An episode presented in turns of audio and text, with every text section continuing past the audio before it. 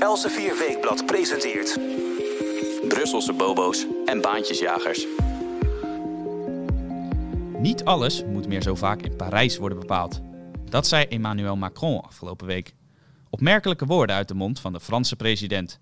Wat zegt deze oproep van Macron over de centralisering van macht in Brussel? We gaan het bespreken met onze EU-correspondent Jelte Wiersma. Hij sprak ook met Fons Stoelinga, voormalig ambassadeur in onder meer Italië, met een bijzondere kijk op de europroblematiek. Maar eerst gaan we het hebben over de EU-top in Brussel, die net is afgelopen. Genoeg te bespreken weer in deze nieuwe aflevering van Brusselse Bobo's en Baantjesjagers. Mijn naam is Matthijs van Schie. Goed dat u luistert naar een nieuwe podcast van Els 4 Weekblad. Jelte, hartelijk welkom. Hallo. Wij uh, hebben elkaar een weekje niet gesproken. En uh, we spreken elkaar nu weer via de videoverbinding, want jij zit in Brussel. Jij bent terug in Brussel omdat daar een EU-top aan de gang was. Die is net afgelopen op het moment dat wij elkaar spreken. Hoe is het gegaan?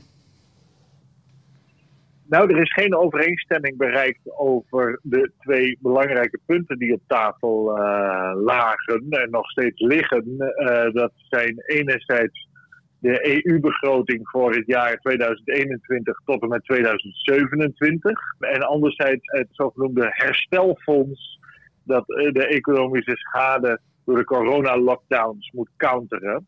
Die EU-begroting die uh, bedraagt nu 960 miljard euro over zeven jaar. Uh, die EU-begroting wordt altijd over een termijn van zeven jaar afgesproken door de regeringsleiders. En de regeringsleiders die, zijn al eigenlijk anderhalf jaar in, de in strijd met elkaar over een nieuwe begroting. en die nieuwe begroting die zou volgens een voorstel van de Europese Commissie onder leiding van de Duitse CDU Ursula von der Leyen uh, moeten verhoogd worden naar 1100 miljard euro. Nou, Nederland met een aantal andere landen heeft zich daar telkens tegengekeerd. Die heeft gezegd het mag nooit meer worden dan 1000 miljard. Ja, dat waren die verstandige vier, uh, hè? Dat zijn de verstandige vier. Daar horen Zweden, Oostenrijk en Denemarken uh, ook bij. En, daarnaast heb je dat beroemde herstelfonds van von der Leyen.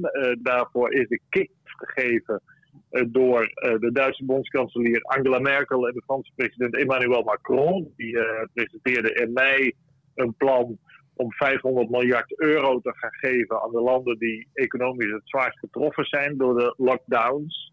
En uh, de commissievoorzitter van der Leyen heeft dat opgenomen in een voorstel dat zij gedaan heeft uh, vorige maand in een zogenaamd herstelfonds. En daar zit ook nog 250 miljard euro aan leningen bij. Dus dan gaat dat in totaal om 750 miljard euro.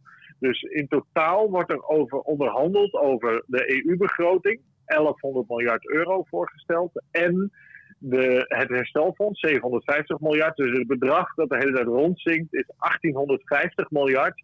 Dat is waar de EU-top voornamelijk over ging deze dagen. Ja, dat zijn gigantische bedragen die je noemt. En uh, ik heb al even her en der gelezen dat de verwachtingen vooraf al niet zo... Uh, hoog waren dat hier iets, uh, iets uit zou komen waar men blij van zou worden. Want Nederland is, zoals we al eerder hebben besproken, tegen inderdaad meer geld. En wat dat betreft hebben ze dat omslagverhaal, dat veel besproken omslagverhaal van jou, goed gelezen. Want Nederland heeft nog steeds niet toegegeven hè, aan de wensen van Zuid- en Oost-Europa. Nee, dat klopt. Premier Rutte heeft net na uh, de EU-top uh, ook gezegd: uh, Nou, er is helemaal geen haast om ook maar iets te besluiten. nog over de Europese Unie-begroting, nog over dat herstelfonds. Die zegt: No rush, no rush, no hurry. Geen haast, al dus. En die houdt voorlopig vast. Wat wel heel aardig is in dit verband is. en, en ook opmerkelijk is dat. Um, de regering, de Nederlandse regering, Rutte 3, heeft voor het eerst in een uh, kabinetsbrief aan de Tweede Kamer, 16 pagina's, gestuurd door Stef Blok, VVD, minister van Buitenlandse Zaken aan de Kamer, expliciet gezegd dat Nederland eigenlijk helemaal niet zo'n rijk land is. En dat andere landen, zoals Italië, veel rijker zijn dan vaak wordt gedacht. En dat is precies wat ik beweerde in het beroemde en beruchte omslagverhaal dat heel Europa doorging van een aantal weken geleden. Uh, dat heeft zijn uitwerking niet aantal... gemist. Er wezen een aantal mensen uit Politiek Den Haag op. Die, die informeerden mij. Die zeiden: Jelte, ze hebben jouw uh, redeneertrand uh, overgenomen. De regering althans. Nou, of dat zo is, weet ik niet. Maar ik weet wel dat ze het allemaal gelezen hebben. Dus dat is wel aardig. maar het is eigenlijk een beetje pijnlijk wat de, wat de regering heeft gedaan. Want ze hebben dus 16 pagina's naar de Kamer gestuurd. En gezegd: van ja, maar wij zijn eigenlijk niet zo rijk. En het zuiden is eigenlijk veel rijker dan vaak beweerd. En daarmee zegt, Rutte 3 ook van het beleid dat wij hebben gevoerd in Nederland is misschien wel helemaal niet zo goed geweest voor uh, de burgers. Want uh, onze Nederlandse burgers, en daar wijzen ze expliciet op, hebben hoge schulden. En dat zijn vooral hypotheekschulden. En uh, ook Nederlandse bedrijven hebben hoge schulden. Dat loopt op tot 150% van hun jaaromzet. Terwijl in Italië ligt dat bijvoorbeeld maar op 68% Dus dat is de helft, minder dan de helft nog.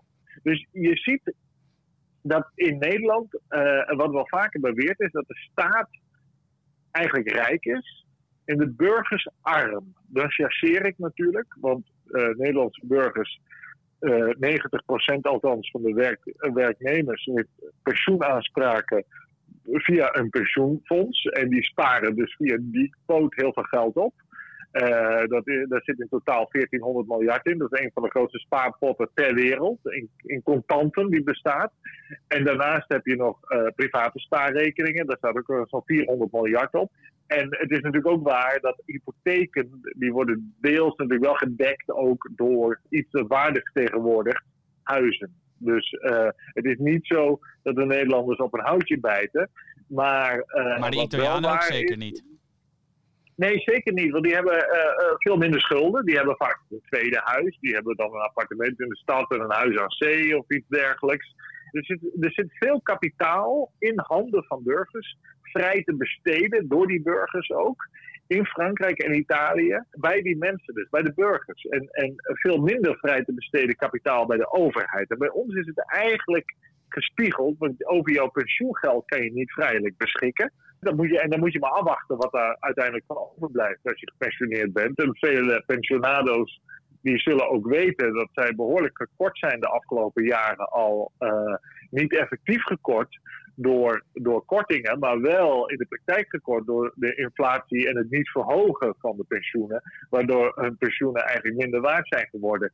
Dus die realiteit uh, die is in Den Haag uh, nu opgeschreven, met de Kamer gedeeld en daarmee met ons allen gedeeld. En daarmee zegt uh, Rutte 3 eigenlijk, ja, het beleid van ons en misschien wel onze voorgangers, toevallig Rutte 1 en Rutte 2, is niet altijd helemaal perfect geweest uh, voor de burgers. En je vraagt je toch af, zijn de burgers er nou voor de overheid of is de overheid er nou voor de burgers? En ik moest daar wel om lachen toen ik uh, deze Kamer weer voorbij zag komen. Want het is, een, het is een beetje pijnlijk. Eigenlijk is het een rapport van de regering over de afgelopen drie regeringen. En ja, dan kan je wel vraagtekens zetten bij het beleid dat gevoerd is economisch. Ja, dat is best een boeiende schuldbekentenis inderdaad van uh, Rutte en consorten. Nou kun je natuurlijk ook zeggen, uh, beter ten halve gekeerd dan ten hele gedwaald. En uh, dat lijkt me in dit geval dan ook zeker op zijn plaats. denk jij dat Nederland dit vol gaat houden? Want wat je zegt, er is geen doorbraak gekomen. Dan neem ik aan dat er binnenkort nog verder over vergaderd gaat worden, over dit onderwerp. Ja, als we teruggaan naar de EU-top, um, de scheidslijnen zijn duidelijk. Noord-West-Europa staat tegenover uh, Zuid- en Oost-Europa en vice versa kan je zeggen. En daartussenin Duitsland en in mindere mate Frankrijk. Nederland die zegt, nou wij willen wel uh, garanties afgeven voor leningen die in Zuid-Europa en elders kunnen worden ingezet om de ergste nood te ledigen. Maar alleen onder de voorwaarde dat die landen uh, hevig gaan hervormen. Rutte heeft dat na de EU-top nog herhaald. Er moeten uh, meer belastingen worden geïncasseerd, want de zwarte economieën zijn daar groot. Het uh, pensioenfonds moet hervormd worden in die landen, de arbeidsmarkt hervormd, enzovoort, enzovoort. Nou, dat, dat wil Zuid-Europa absoluut niet. Die wil gewoon contanten uit het noorden. En, en verder niet. Geen, geen voorwaarden of wat dan ook. Ondanks dat uh, de dat president van de Italiaanse Centrale Bank heeft gezegd onlangs dat Italië wel degelijk moet hervormen.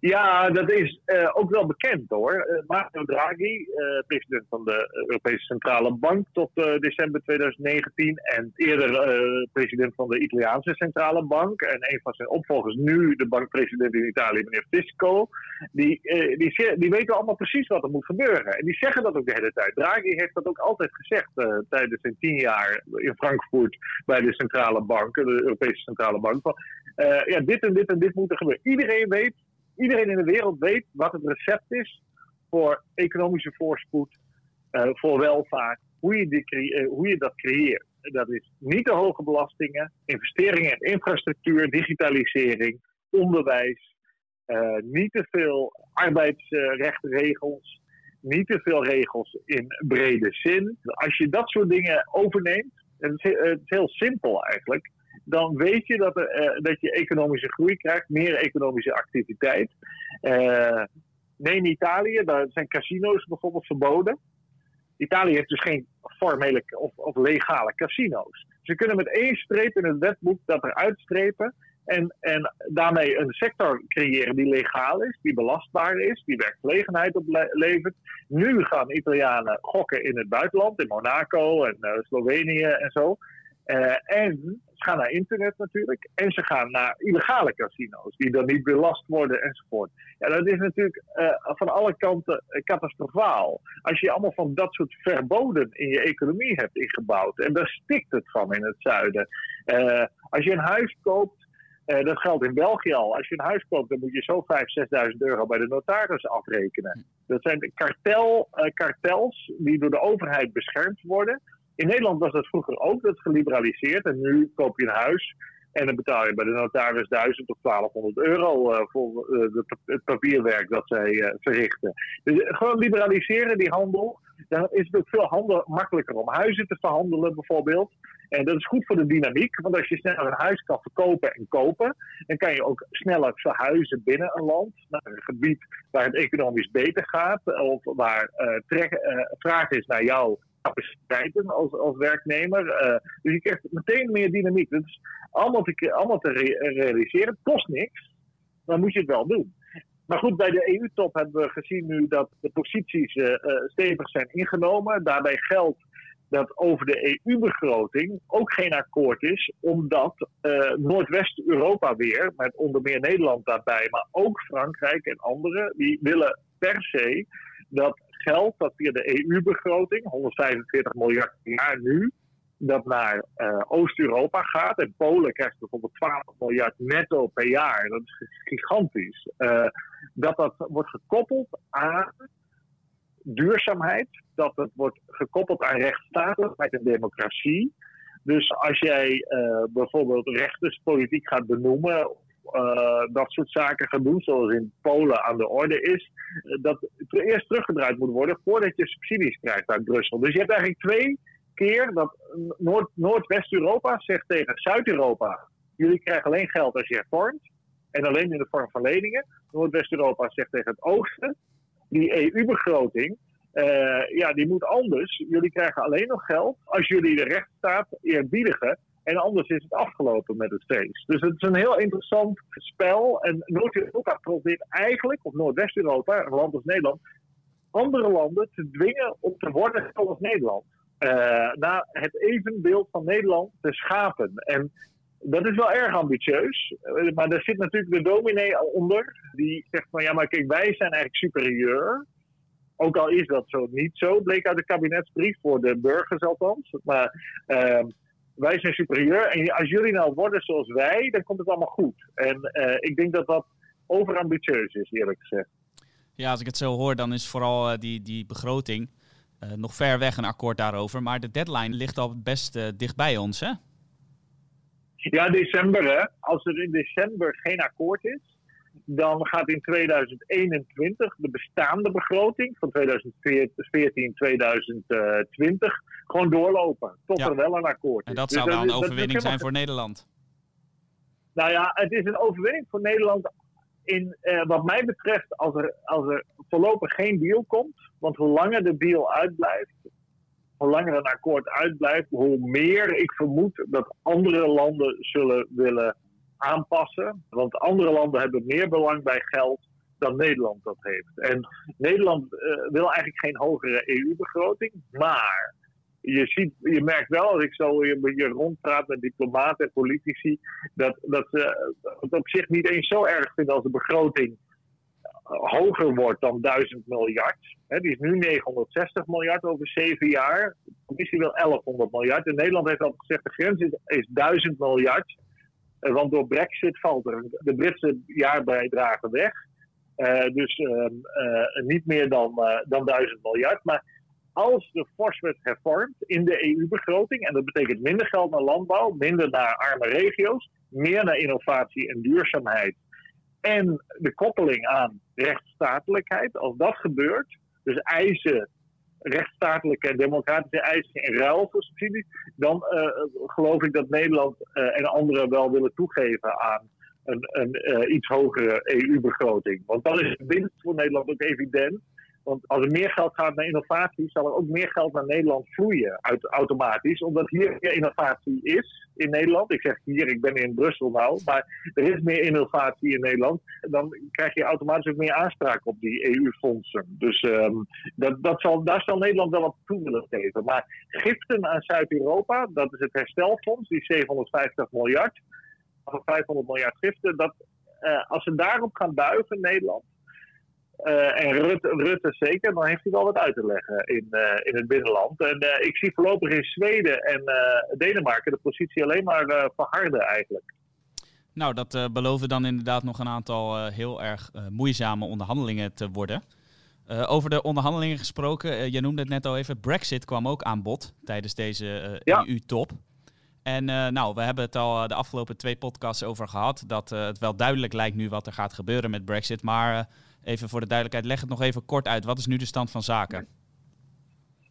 Nou, de regeringsleiders eh, zijn inderdaad uh, kort over gaan praten. En daarbij hebben ze onder meer gesproken over de ontmoeting uh, begin deze week van via video van Boris Johnson, de Britse premier van de Conservatieve Partij, en Ursula von der Leyen, de commissievoorzitter.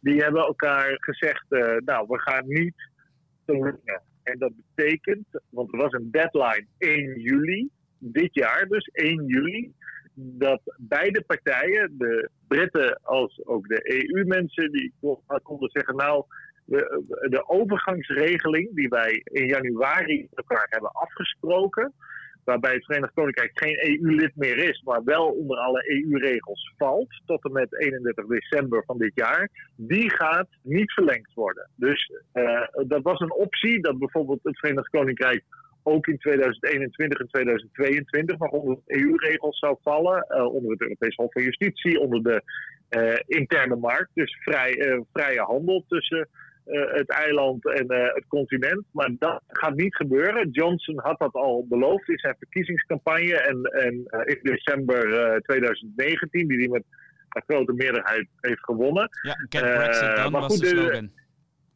Zo was het. Er is lang gedacht dat van EU-kant misschien er wel landen zouden zijn die vragende partij zouden worden. En zouden zeggen van nou ja, alsjeblieft Verenigd Koninkrijk willen jullie nog wat langer blijven in de EU eh, e effectief, dus niet formeel als lid, maar wel onder alle regels. Want en voor ons is het economisch belang heel groot dat voorlopig die handel vrijelijk doorgaat. En uh, wij willen niet dat er een situatie ontstaat dat er geen vrijhandelsakkoord is. Nou, de, dat vrijhandelsakkoord is er ook inderdaad nog niet, maar de klok tikt nu. Op 31 december dit jaar zal moeten blijken of regeringsleiders van de EU-landen en Johnson en zijn team uh, een soort van vrijhandelsakkoord kunnen tekenen. Lukt dat niet, dan uh, is op 1 januari 2021 het Verenigd Koninkrijk formeel uit de EU, maar ook informeel uit de interne markt onder het Hof van Justitie weg. En uh, ja, dan gaan de Wereldhandelsorganisatie regels gelden voor de handel tussen het Verenigd Koninkrijk en, en de EU. En dan uh, ja, als je schoenen uit Engeland wil kopen, dan moet er geloof ik 4% invoerheffingen worden betaald. En uh, uh, dat is voor liefhebbers van Engelse schoenen, en dat ben ik wel, is dat toch wel jammer. Ja. Dus, Laten we dan hopen voor jou en voor andere Engelse schoenenliefhebbers dat het niet zo ver komt.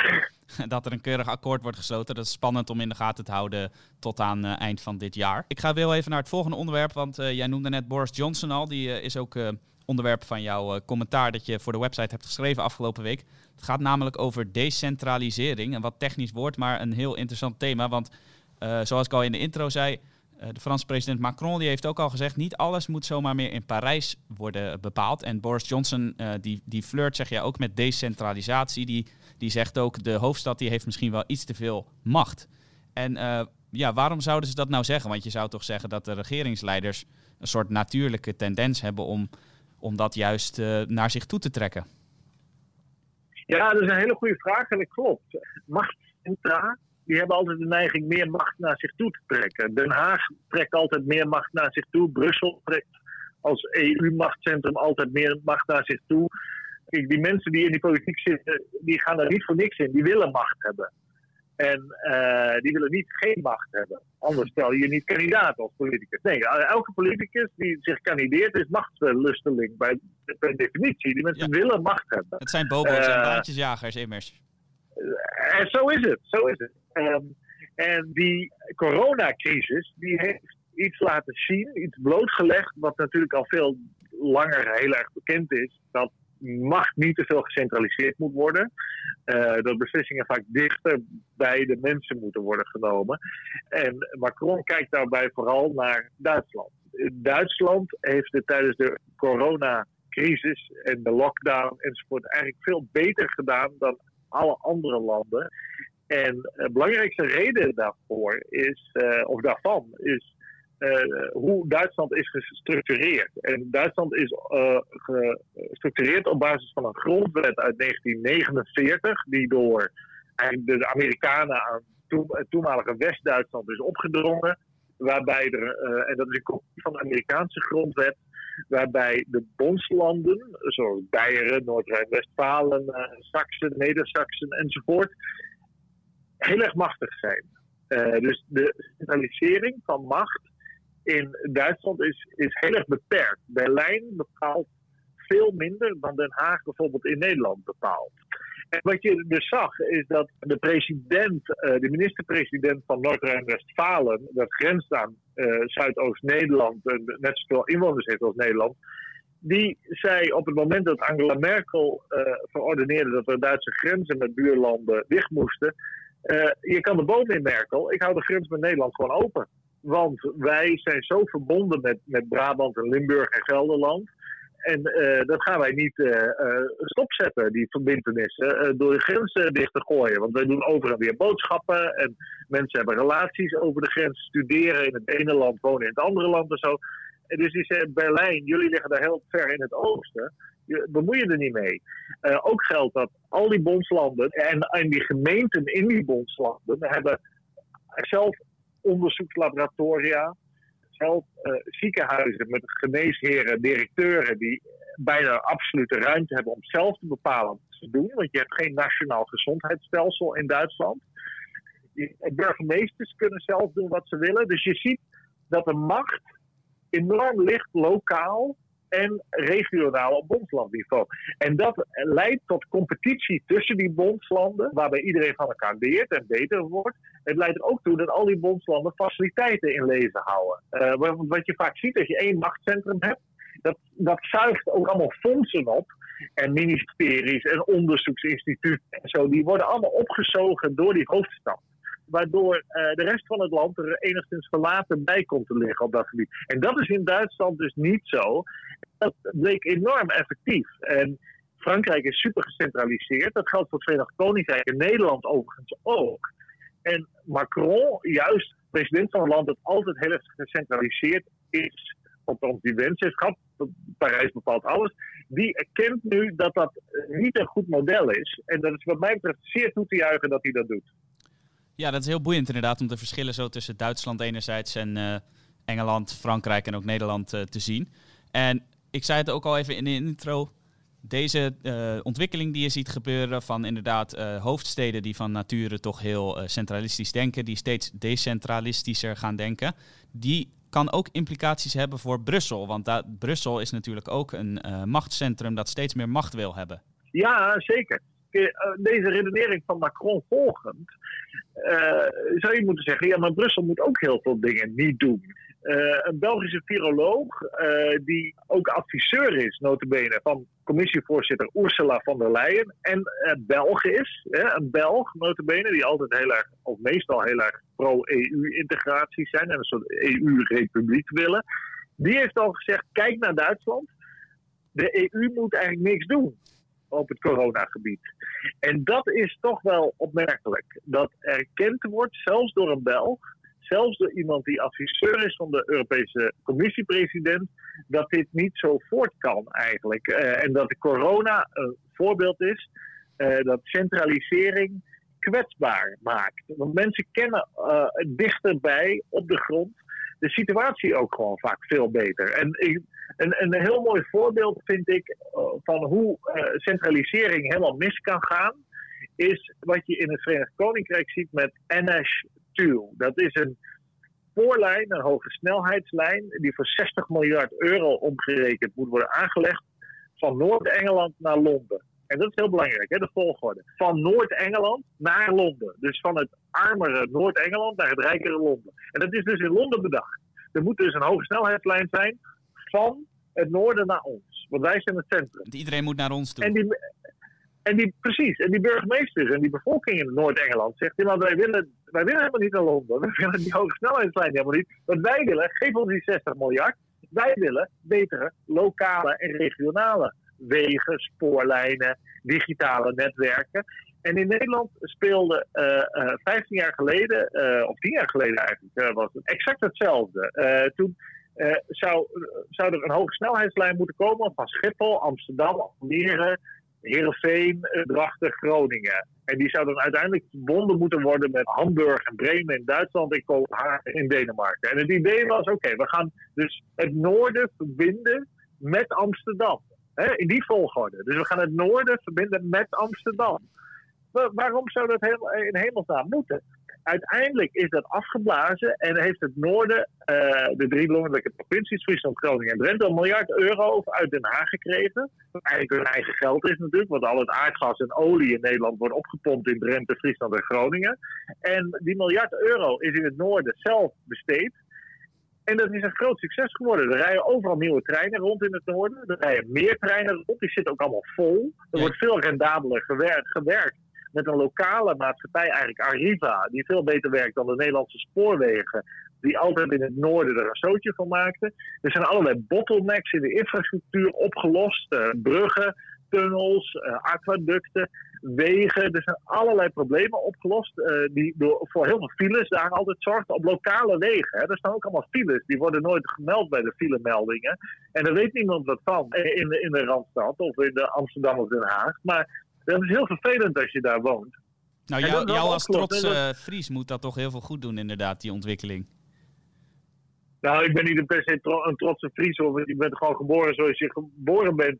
Dat is nou een keer zo. Maar ik zag, uh, die ervaring leerde mij wel. Dat, uh, geef dat geld in handen en ook het gezag in handen van de mensen waar het het meest logisch gesitueerd is. En dat is in veel meer gevallen dan je zou denken is dat op lokaler niveau of op regionaler niveau. En uh, Duitsland is het voorbeeld nu met de coronacrisis dat het werkt. In het Verenigd Koninkrijk, dus is een heel centraal uh, gecentraliseerd land, fleert ook Boris Johnson, de premier daar, met een decentralisatie van het land. En dat lijkt me een uitstekende trend. Uh, een van mijn goede kennissen, vrienden moet ik zeggen, Larry Siedentop, die, die, een paar jaar geleden ook in een mooi interview in Elsevier stond, die heeft altijd tegen mij gezegd: de stem in 2016 in het Verenigd Koninkrijk uh, voor Brexit, waarbij de meerderheid voor Brexit stemde, en die stemmers kwamen vooral uit Noord-Engeland, was net zozeer een stem tegen Brussel als tegen Londen. Dat, dat alle macht gecentraliseerd is in Londen. En mensen willen veel meer beslissingsvoegheid bij zichzelf. En als je weet, ik woon met mijn vrouw deels in Zeeland. Nou, we hebben gezien hoe Den Haag rotzooid heeft met Zeeland. Eerst moest er een marinierskazerne naartoe. En toen, toen moest dat weer niet. En als compensatie moet er nu een zwaar bewaakte gevangenis komen voor allerlei misdadigers. Ja, daar heb je er daar zoveel van in Zeeland. Er is nauwelijks criminaliteit, er is nauwelijks misdaad in Zeeland. En dan komt daar uh, gevangenis. dus dan moeten al die mensen uit Amsterdam of Rotterdam of al die misdadigers die daar familie hebben wonen, die moeten allemaal straks met de auto naar Zeeland. Dus dan krijg je, hele, krijg je weer meer verkeer. Maar niet goed voor het klimaat. Nee, dat is natuurlijk voor het klimaat ook helemaal niet goed. Dus wat is het nou voor idee, man? Waarom geef je uh, Zeeland niet gewoon uh, een, een, half miljard per jaar extra? En uh, laat de Zeeuwen, en ik ben geen Zeeuw hoor, maar, maar van geboorte natuurlijk, maar laat de Zeeuwen dat zelf bepalen. Die, die hebben genoeg wensen. We hebben nog een mooi verhaal in het blad gehad over de Dodenweg bij Burghaamstede aan de kust. Prachtige plek. Uh, waar een waanzinnige bocht in de weg zit en elke keer mensen uit de bocht vliegen met de auto. Maar er is geen geld om, om die weg even recht te trekken. Dat zou uh, Zeeland veel meer, meer helpen. En zo zijn er nog wel een aantal dingen. Dus dan gaat Den Haag die gaat er straks weer de gevangenis neerzetten. Nou, uh, lekker is dat. Hè? Maar dan word je als een soort windgewest gebruikt. En ja, dat, dat is, het is ook inefficiënt. Hè? Centralisering. Ik denk dat het heel belangrijk is ook om te kijken naar hoe dat in het bedrijfsleven elke keer gaat.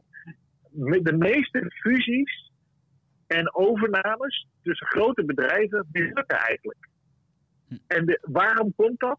Door cultuurverschillen. Dus de, de, het ene bedrijf koopt het andere op. En het opgekochte bedrijf, daar zijn mensen toch ongelukkig want ja, ze zijn opgekocht en die, uh, hen wordt de cultuur van het grotere bedrijf opgedrongen.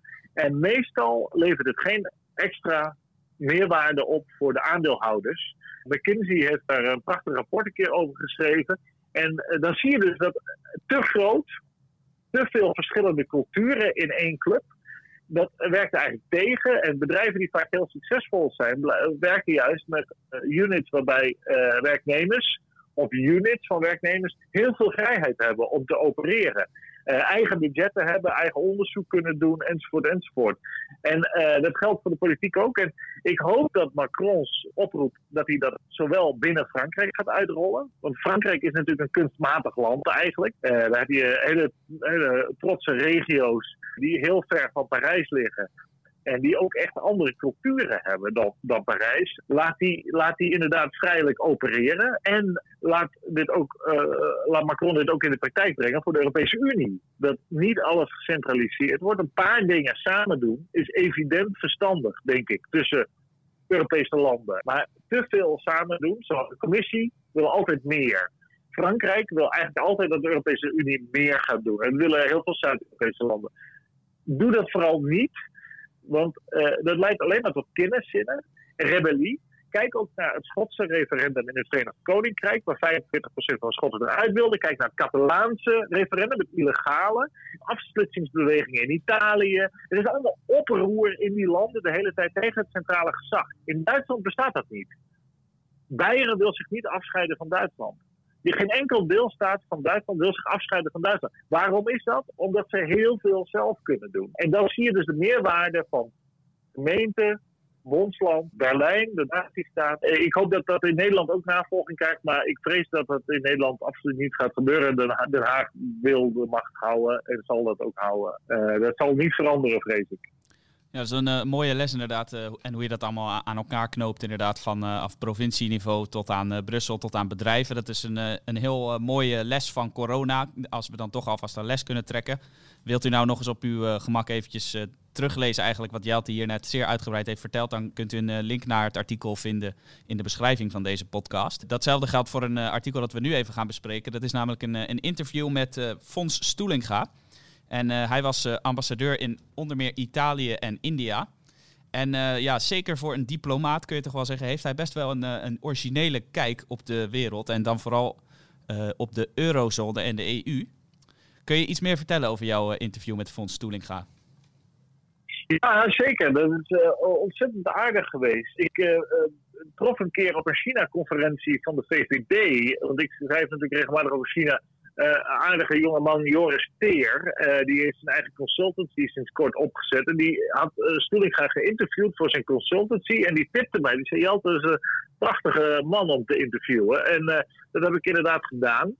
En Stoelinga is in tegenstelling tot wat wel eens gezegd wordt over het ministerie van Buitenlandse Zaken geen D66er. sterker nog, juist zijn ervaring in het buitenland heeft hem niet going native gemaakt. Dat hij eigenlijk geen Nederlander meer is. Maar heeft, hij, heeft veel scherper voor hem eigenlijk nog neergezet uh, dat Nederland in de onderhandelingen zoals die in Brussel plaatsvinden over EU-herstelfondsen eh, e enzovoort. Uh, voet bij stuk moet houden.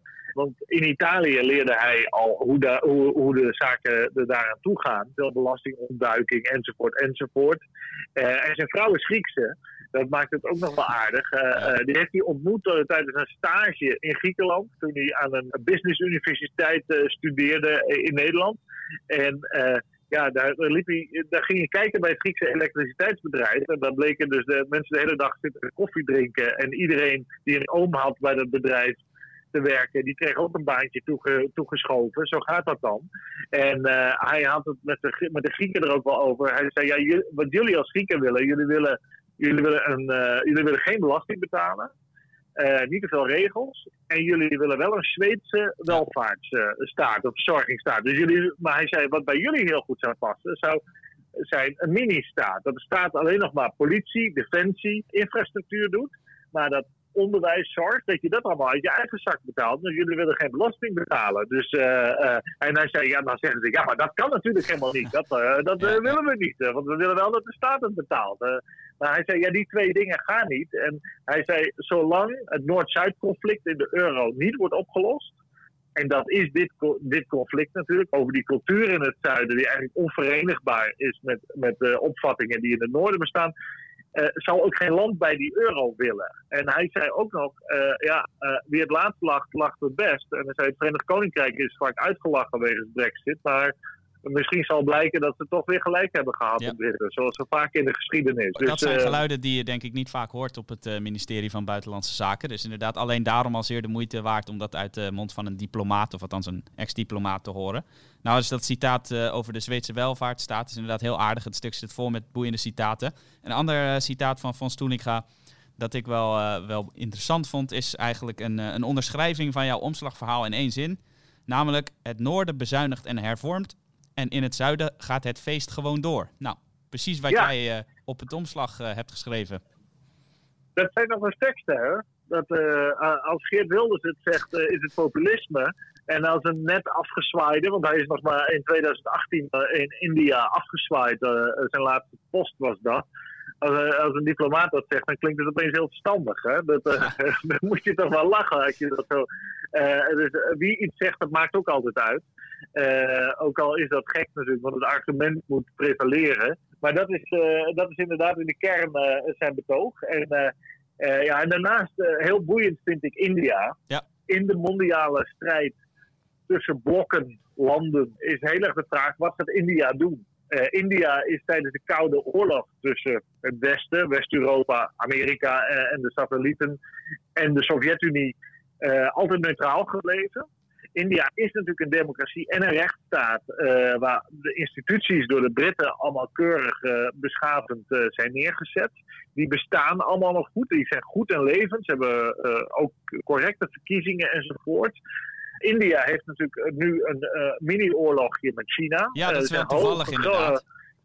Er zijn grote spanningen tussen India en China aan de grens, tussen die twee.